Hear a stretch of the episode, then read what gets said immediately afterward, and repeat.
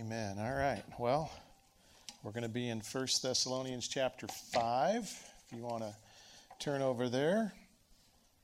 Um, started into this subject last week. Pastor David kind of got us got us rolling. Paul has just kind of finished addressing the of something that was a great concern to this this church in Thessalonica. They had questions about what happens to the dead before Jesus returns. Uh, the, the thought was, are they just out of luck? Do they miss out on the kingdom? And so Paul assures them that, that those who have died will rise again. And in fact, they get to do that before, before those who are alive do. So they get to go first. And so the order of events from chapter 4 uh, go like this if you look back at verse 16 For the Lord himself will descend from heaven with a cry of command, with the voice of an archangel, and with the sound of the trumpet of God. And the dead in Christ will rise first. Then we who are alive and who are left will be caught up together with them in the clouds to meet the Lord in the air, and so we will always be with the Lord. Now, as Pastor David explained last week, there's kind of two extremes that Christians seem to gravitate to when it comes to end times. They either make them everything or they make them nothing. They, they, they, you know, either avoid it completely because these things are hard to understand and maybe just not worth the effort to try to figure out, or they focus entirely too much on it and become infatuated with it. You can go on YouTube and, and go on all kinds of rabbit trails of these experts who kind of, you know, they're like amateur sleuths, that, that like they're trying to solve the national treasure puzzle. You know, if they put enough pieces together, you, they'll come up with some kind of, you know, the, the, the, day and the hour and, and all figure out all these different details about what everything means. And this is how we get books like, I don't know if you guys remember this one, 88 Reasons the Rapture Will Happen in 1988. Remember that one? Well, guess what? They were wrong. So amateur sleuth hour doesn't always work very well.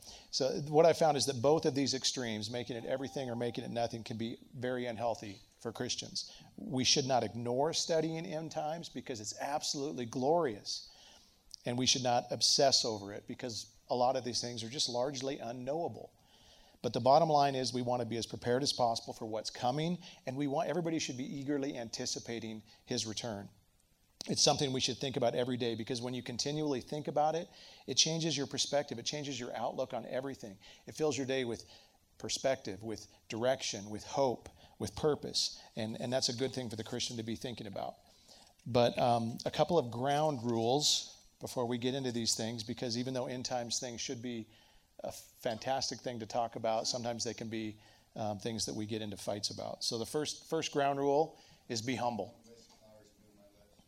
Um, I've been wrong about these things before, and there's a good chance I'll be wrong about them again. Be humble about the way we come down, the way, where we land on some of these things. We're talking about future events. I don't know how many of you guys are great at predicting future events. I'm not. Um, these, there's some things we can't be certain of, and we should never let things that we can't be certain of divide us. So it's okay for us when we're talking about these things to agree to disagree. We need to remain um, in fellowship with each other we need to remain loving toward each other, uh, even if somebody doesn't see it our way. So that's kind of something we want to agree on. It's funny because Paul in chapter 4 said that we're supposed to comfort each other with these words. These things are, are ways that we can comfort each other, not, not, not beat each other up, not tear each other apart, um, but, but actually comfort each other with them. So if we're stressing each other out, if we're fighting about them, we're doing it wrong, and it's not pleasing to the Lord. So this should be a joyous thing for us to talk about. Um, the, the other thing that we need to do, a ground rule, is make sure that we stand firm on what we know. Uh, we might not all get the details right. We might not get that all correct, but we can be sure of, of the one thing that Jesus is coming back, that he is going to establish his kingdom just as he promised.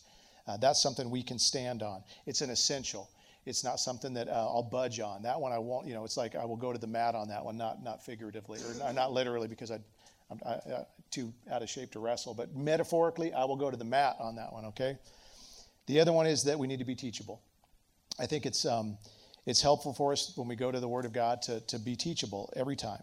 If we come with preconceived ideas, and if we come kind of like with the, you know, trying to look for something that um, I was guilty of that. I came into it looking for a specific thing, and, and it made it a lot more difficult to see things. So try to think of what the reader would have naturally understood when they when they went into these things. Um, be consistent with the phrases and that we that we see. So, for instance, the coming of the Lord. When we look at that word, the parousia in the Greek, the coming of the Lord, be consistent with how you how you use it throughout the scripture. If, if it's one thing here and another thing here, we have to be kind of careful with that. Same thing with the day of the Lord, same thing with phrases like uh, rapture is not in the Bible, but the idea of rapturo is a Latin word for caught up or gathered or when we rise, things like that. Try to be consistent with them.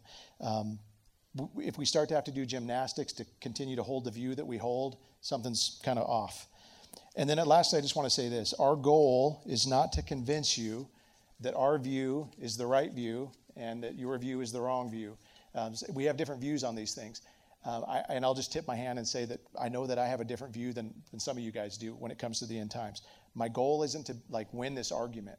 My goal is to make sure that you're as prepared as possible for what may come, especially if you hold to a view that maybe you think it's going to go down a certain way and then it doesn't go down a certain way. Um, and, and, I'll just be, I'll just say right out, you know, we're talking about the pre-tribulation rapture. This is an area that I used to believe in strongly and I used to fight for, and, and then I kind of shifted away from it. And the only reason that I mention that is because if, if it's not correct, I could still be wrong. And quite frankly, um, if you could convince me that that's still the right view, it's the view I want to believe. really is. It's a great view. It's the one I, I would vote for if I got to vote. But if it's not the correct view, and somebody's still left here, I mean, I just think about that. If you're banking on that and then you're here, that's going to disillusion a lot of people. And so, my hope is if, if you just leave here today with the idea that maybe, maybe that there's another way to look at this. And, and you know, if that were to happen someday, you know, you're standing in that period of time and you're going, hey, I remember this weird pastor one time in La Pine that said that there was a chance that that might not be the right view, then I feel like, okay, that, we, that we've maybe done something that's, that's worthwhile. And again, I know I could be wrong about this, so bear with me on this. Um, in case you weren't here last week, Pastor David uh, taught through the section of Scripture that teaches about what we refer to as the rapture. The rapture describes the point in time when Christians are caught up to meet Jesus, and it describes a time when our bodies will be changed from mortal to immortal. And we also refer to this, it as the resurrection. So, for, for anyone who dies prior to the rapture, their bodies are here in the ground and their spirit is with the Lord, and they need to meet up again so that they can be glorified and turned into their heavenly body. For those that are remain when Jesus returns, our body and soul are still together right now. So, we don't have to have that happen, but we still need to be changed. And so, those who um, we need to be changed into our glorious uh, heavenly body. And so, all of this happens in a moment, it says in 1 Corinthians 15, in the twinkling of an eye. Everybody agrees that the rapture is going to happen, but not everybody agrees on the, the timing of it, when it will occur.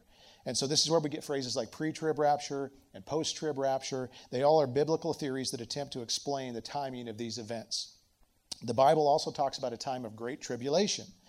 Um, and that happens prior to the Lord's return when the world unites under one leader, the Antichrist, and they, um, they basically um, think that he brings us peace and safety. This is a time when the people of God are persecuted like never before, and many are martyred because of their allegiance to Christ. And then at the end of this time of tribulation, the wrath of God is poured out on those who reject God. So that's where you have the seals, the trumpets, and the bowls. Oh my, right? Pre trib rapture believed that Jesus returns secretly to pull Christians out of the world before the tribulation period begins.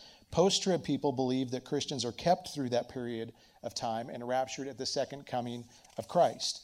Now, the question isn't which view do you prefer? I think we would all vote for option one, right? That's the better view for us. Not going through that sounds fantastic. So it's not which, which view do we, we prefer, it's which one do we believe is more biblical. And that's really the question we need to answer. Now, I'm just going to say this because, again, I'm a former pre trib guy. And I remember the problems. Both views have problems, don't misunderstand, but, but these are the things that you have to deal with. If you hold to a pre trib position, you necessarily have to have two comings of Jesus, a secret one and a public one, two resurrections, one for all those who have died before the tribulation period, and one for those who died during the tribulation period. And you also have to have two last trumpets. Um, and, and, you know what I'm talking about. If you've studied this out, you, you, you know exactly what I'm referring to. Um, I was told in Bible college that there's a last trumpet, like when it, oh when it says last trumpet there, that's the last trumpet for the church, and when it says last trumpet here, that's and that's what I mean about gymnastics. It was like, what? That sounds a little weird. If you hold to the post-tribulation view, you have one coming, one rapture or resurrection, and one last trumpet.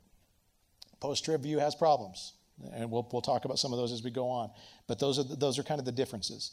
So Paul is continuing on with more end times information that we will get into here in chapter 5. But now instead of talking about the coming of the Lord, the parousia, he's talking about the day of the Lord.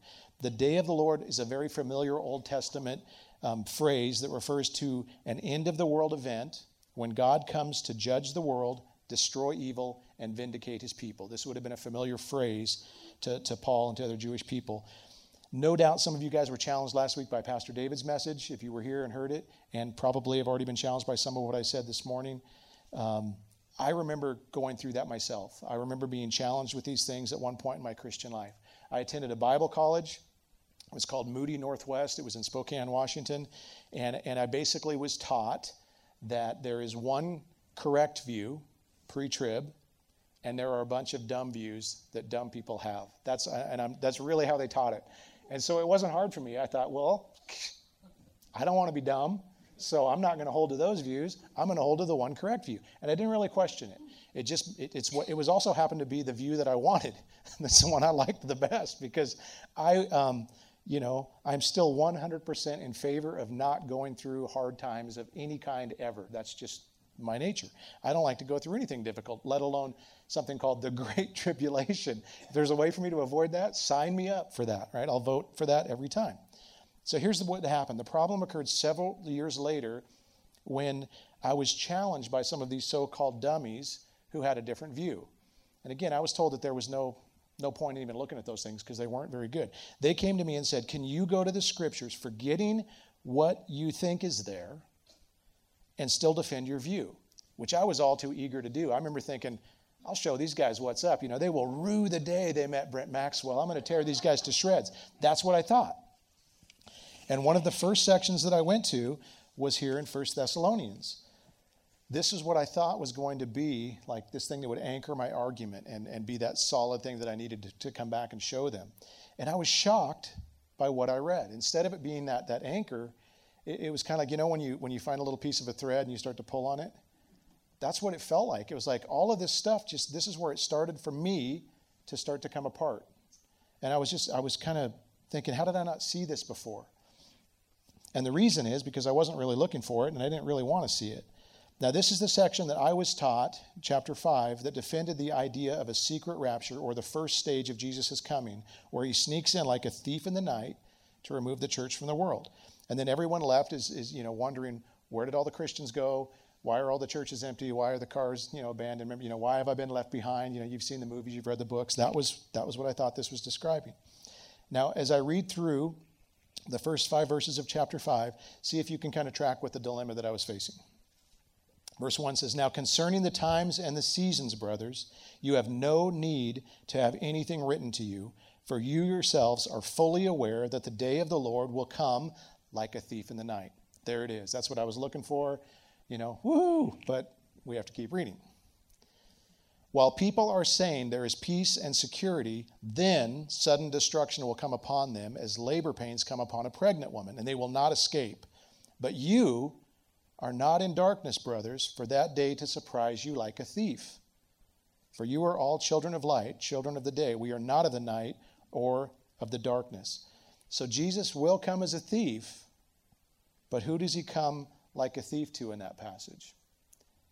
Who is unprepared and surprised by his coming? This is the part that I went, what?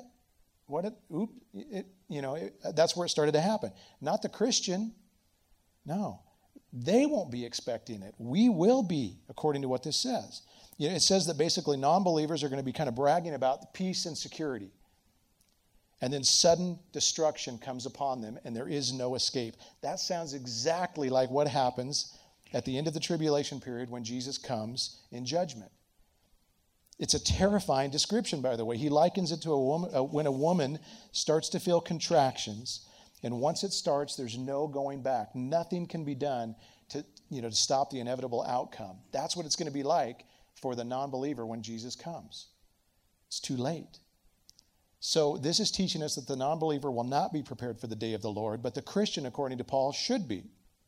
And he's talking to the Christians there as though they will be there when it happens. Notice that. It's just, you know, he's saying, like, you're going to see this. Verse 4, he says this You are not in darkness, brothers, for that day to surprise you like a thief. The plain sense of what he says is that we will be there too. We just won't be surprised by it. And he starts this chapter out by saying that there isn't any need for him to say anything about the times and the seasons surrounding the day of the Lord. Well, why can he say this? Because he's already taught them about it, and because he, he knows that the Bible talks about this stuff as well. The Bible does say very clearly that no man knows the day or the hour. We, we all know that. And to try to figure it out is pointless. We will not be able to figure out the day and the hour. But it does say that we can and should know times and seasons. Those are much broader. You know, it doesn't pinpoint the, the day and the hour by any means, but it gives us an idea. And this is confirmed for us in Matthew 24, which is called the Olivet Discourse. This is where Jesus is talking to his, his disciple about these very things. Now, he concludes this passage by saying what I just said. But concerning the day and the hour, no one knows, not even the angel of heaven, nor the Son, but the Father only.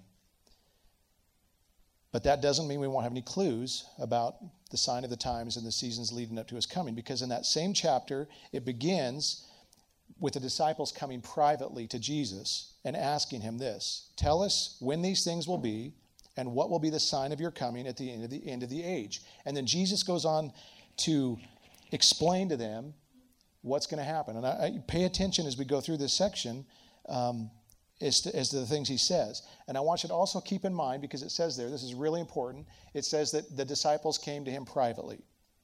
In Bible college, I was taught that the Olivet Discourse was Jesus talking to a large group of Jewish people. He wasn't he didn't have Christians in mind. He was talking to the Jewish people. And that's why he was explaining all these things. That's not what it tells us. It says the disciples, the future leaders of the church, came to him privately and said, Jesus, tell us what it's going to be like when you come.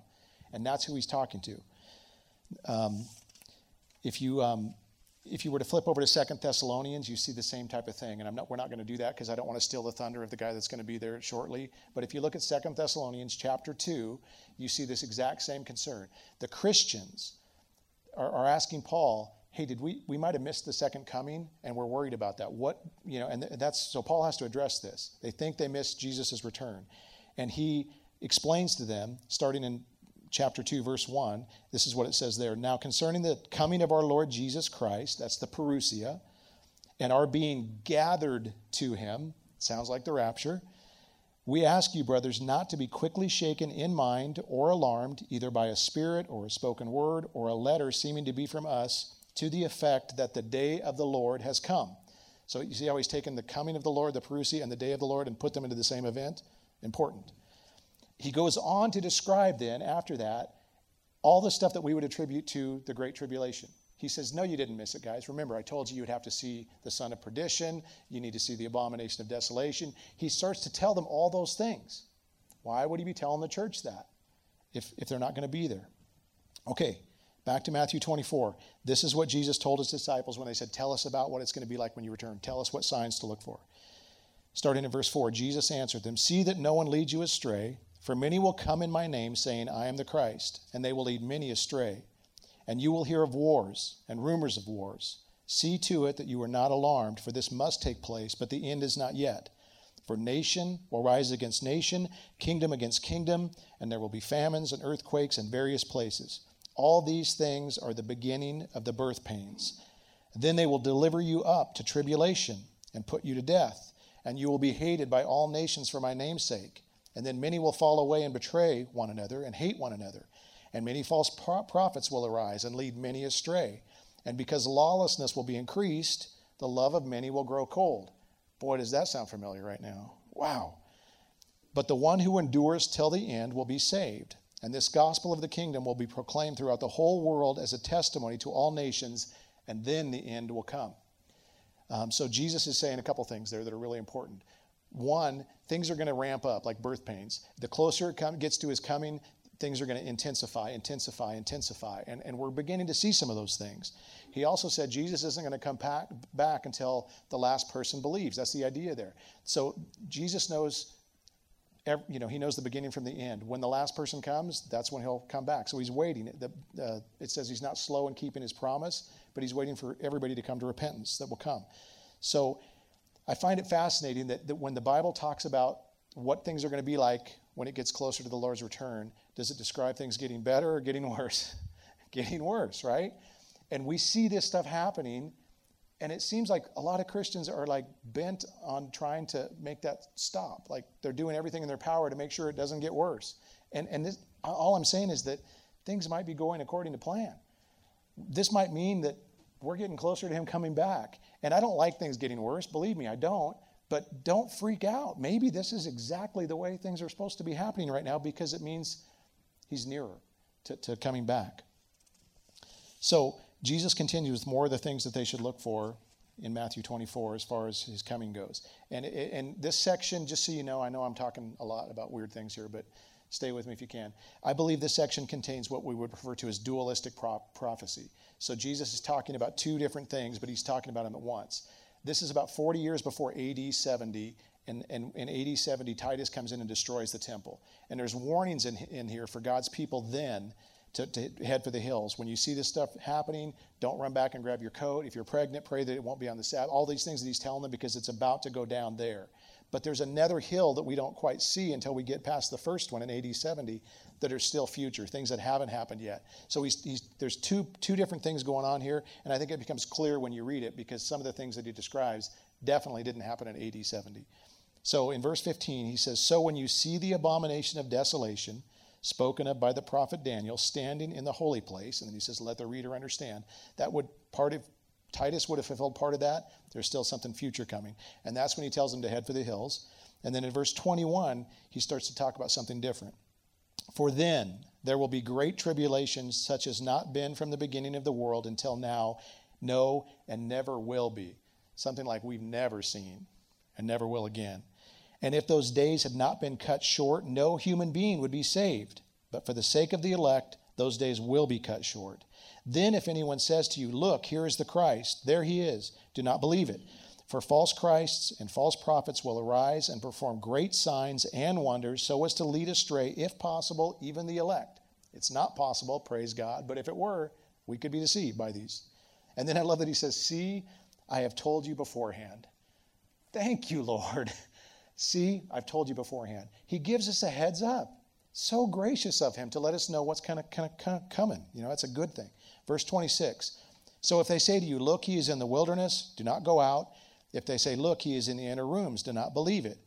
And then he describes what his coming is going to look like. For as lightning comes from the east and shines as far as the west, so will be the coming of the Son of Man. Uh, uh he's telling him there, there's, there's no way you will miss this. Have you ever been in a dark night and you see like a lightning bolt go? You can't miss it. He's talking about something that's going to rout the sky from east to west. Everybody will see it. There will be no way to mistake his coming when it happens. That's the point. He goes on to describe it in greater detail in verse 29. Immediately after the tribulation of those days, the sun will be darkened, and the moon will not give its light, and the stars will fall from heaven, and the powers of the heavens will be shaken. Then will appear in heaven the sign of the Son of Man, and then all the tribes of the earth will mourn and they will see the Son of Man coming on the clouds of heaven with power and great glory. And he will send out his angels with a loud trumpet call, and they will gather the elect from the four winds from one end of the earth to the other. What I just read sounds a whole lot like what David taught last week in, in chapter 4. The, the, the similarities are so clear if you're just uh, you know, willing to see it. His coming involves the angels, a loud trumpet call, the gathering of the elect. That's what he's talking about. And, and, and this is happening at the end of the tribulation period. That's when he's describing it. And again, I'm not trying to convince you that I'm right. I'm just saying consider the possibility because it's, it seems like it could be that. Now, all that's to say that we are not in darkness for that day to surprise us like a thief. He has told us beforehand so that we will have an idea of the times and the seasons. We won't know everything, but we'll have some signposts to kind of look at. I, for one, am very grateful for these passages and that Jesus kept us in the loop when it comes to these things because I'm the kind of person that I really don't like the unknown.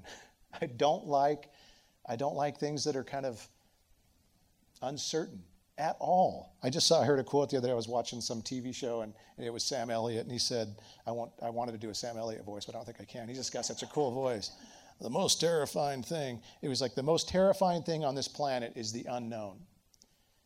And you could argue with that, but I think there's some truth to it. That's what freaks people out. And Jesus says, I'm not to I'm not to keep you in the dark. I love that. People right now in the world are scared. Things are so uncertain right now. Things are so up in the air. The future is so uncertain. We don't know what's going to happen. If you just get on the news and start looking at how volatile things seem right now, it's pretty terrifying. We don't have to be terrified. We don't have to live in fear. We have not been left in the dark at all. We know the plan and we know how to be prepared because Jesus has told us, His Word has told us what we can look for. So, how do we live now in light of Jesus' certain return? 1 Thessalonians chapter 5, starting in verse 6, says, So then, let us not sleep as others do, but let us keep awake and be sober. For those who sleep, sleep at night, and those who get drunk are drunk at night. But since we belong to the day, let us be sober, having put on the breastplate of faith and love, and for a helmet, the hope of salvation. Christians are called to live their lives as though Jesus could arrive at any moment. Um, have you ever been so excited to see somebody like like one of your kids is coming home or something? They're going to arrive a little late. You just can't sleep. You're so excited to see them. You have to stay up. You can't. Like you're just too too hyped up about it. This is kind of what he's describing here. That kind of expectant anticipation that we're supposed to have. Jesus is coming back, and we can't wait. So so you're just you know beside yourself. Um, living our lives with the belief that it, he could return at any moment, soon, like any time now, is very sobering. It kind of jolts you it keeps you on high alert, right? That's what it's supposed to do. I want to point out this book, the stuff that he said to these guys was written in AD 50, roughly. About 2,000 years. If, it, if he could say that to them, be ready, you guys, it could come at any time. How much more is it true for you and I right now in this room? How much, how much more ready should we be? And I know people would say, that's, you know, 2,000 years. The, the Lord sure is slow in keeping his promise. The Bible answers that. You know, with the, with the Lord, a day is like a thousand years, and a thousand years is like a day. So that means he's been gone a couple of days. From his economy, it's not been long at all. And if they were supposed to be ready in AD 50 and anticipating it, how much more eager should we be and how more excited? You know, we should be on the edge of our seat, just, you know, kind of keeping our eye on the horizon. That's, that's how we should be living our lives right now. The contrast Paul gives between those who are going to meet Jesus as their Savior and those who are going to be judged by Him are very telling. One lives in the light, one in the darkness. One is of the day and the other of the night. One is awake and the other is asleep. One is sober and the other is drunk. Which describes you in regards to your readiness for Jesus' return? Are you ready? You need to be. If you're not, you still have time to be, right? If you don't know him yet, you still have time to bow your knee and confess with your mouth that Jesus is Lord. If you do know him, the time is short. We need to make the most of it. Every hour we get, every chance we get, we need to be aware of that. Now, of course, one of the major arguments about the idea that the Christians will have to go through the tribulation period is what we read in verse 9 that God has not destined us for wrath. And there's also uh, Revelation 3:10. This is one that will be brought up a lot too. I used to bring these up, so I know these pretty well. Um, where Jesus tells Christians in that church that they will be kept from the hour of trial that is coming upon the earth. And so, how do we reconcile that? Uh, how can Christians go through the tribulation period if God's wrath is present there? And I would point out two things we know to be true. First thing is this: don't don't confuse persecution and wrath. Two different things. One comes from man. One comes from God. God promised that Christians wouldn't have to go through wrath, but it doesn't promise that we won't have to go through persecution or hard times. Uh, in fact, He said we would have to go through those things. And much of what happens during the tribulation period would fall under that category. Uh, you know, that's, I think that's why sometimes people think we'll miss out on that, we won't have to go through it, is because we don't have to go through hard times. No, that's not true. Just the wrath part we have to answer. And I would also point out that there are several examples in the Bible of God's people being protected through wrath he doesn't have a hard time with that. It's, it's not difficult for him to do. Think of the Passover, right? The angel of death comes over. It affected everybody but those who were marked. Right? Think about Noah's Ark. He can protect his people through wrath. There's even example in Revelation, which I love. This is when the scorpion locusts, whatever those things are, come out to play. I don't want to see those ever, but this is what it says in Revelation 9 4. They were told not to harm the grass of the earth or any green plant or any tree, but only those people who do not have the seal of God on their foreheads. So, God can do that. He can protect us from wrath. Um, there's also a pretty good chance, by the way, that when all this starts to go down, that there won't be many Christians around at that point. They'll probably mostly be gone because we read in Revelation 7 9 about a multitude of martyrs that cannot be numbered. And John wants to know who they are. And, and he's told that they are made up of people from every tongue, tribe, and nation. That right there tells you that, because again, the pre-trib dispensational view says that it's only the Jewish people that are that are that God is focused on at that time, and the Christians are, you know, the church is gone. But this is people from every tribe, tongue, and nation that are there. And when John asks who they are, he's told that they are the ones that came out of the Great Tribulation. They, they were killed during that time. So, will there be many Christians left? at that point? I don't know. There's even a curious question that Jesus, like a rhetorical question, he asks at the end of one of his parables. It doesn't really have much to do with the parable. You've probably seen it before in Luke 18 8. Jesus says this When the Son of Man returns, will he find faith on earth? And I've always thought, what does that mean? And then in light of this, it, it might mean there won't be any believers left when all that goes down. Whatever the case may be, we can take great comfort in knowing that as Christians, we do not have to worry about God's wrath coming upon us, and that's because it went onto Jesus instead. Jesus fully satisfied God's wrath, and that means we don't have to take, we never have to face that because he faced it for us. That's why verse 9 tells us that we have not been appointed for wrath because Jesus took that appointment on our behalf. So that's what the word propitiation means. It's a great word in the Bible. You've probably seen it and thought, what in the word is that? It just means an appeasement of God's wrath. Jesus absorbed that on our behalf so that we don't have to. We will never have to go through what we deserve because Jesus did it for us. We can also be encouraged by the fact that Jesus promised to never leave us or forsake us, and that He's given us the presence of His Spirit to endure whatever comes our way. Verse 8 tells us to put on the breastplate of faith and love and the helmet of hope for salvation. You see that? This armor will protect us faith, love, and hope. I've seen that someplace before too, right? It's 1 Corinthians 13. That's, it's pretty cool. Faith. How will faith protect us? I know that Jesus is coming again and that he has prepared a place for me. Love. I know that I'm loved by God because Jesus went to the cross for me and secured my position in his kingdom. He cares what happens to me. He proved that because he sent his son to die for me. Is he going to leave me now in the middle of something hard? No, he, he loves me. He cares for me and hope. I know that my hope is built on nothing less than Jesus' blood and righteousness. He can and will keep me safe for all eternity, no matter what we face. So I love how this section ends. Verse 9 says, For God has not destined us for wrath, but to obtain salvation through our Lord Jesus, who died for us, so that whether we are awake or asleep, we might live with him. Therefore, encourage one another and build one another up, just as you are doing. This stuff should be an encouragement to us, not, not something that frightens us, a wake up call for certain, but an encouragement to us. We are supposed to encourage each other with these words. Jesus is coming. Of that we can be sure. Amen? Live as though it could be today, filled with faith, filled with love, and filled with hope. Um, Father, thank you so much that, that you have not kept us in the dark. Lord, yes, these things are hard to understand, but you've given us so much that we can look at so that, so that we're not just unaware, Lord. Thank you for being good to us in that regard. Thank you that Jesus took the wrath that we deserved, that, that you put that on your son instead of us, and that he was willing to do that. Thank you that, that we are saved by placing our faith in that so that we never have to face your judgment, Lord. And what a gift that is.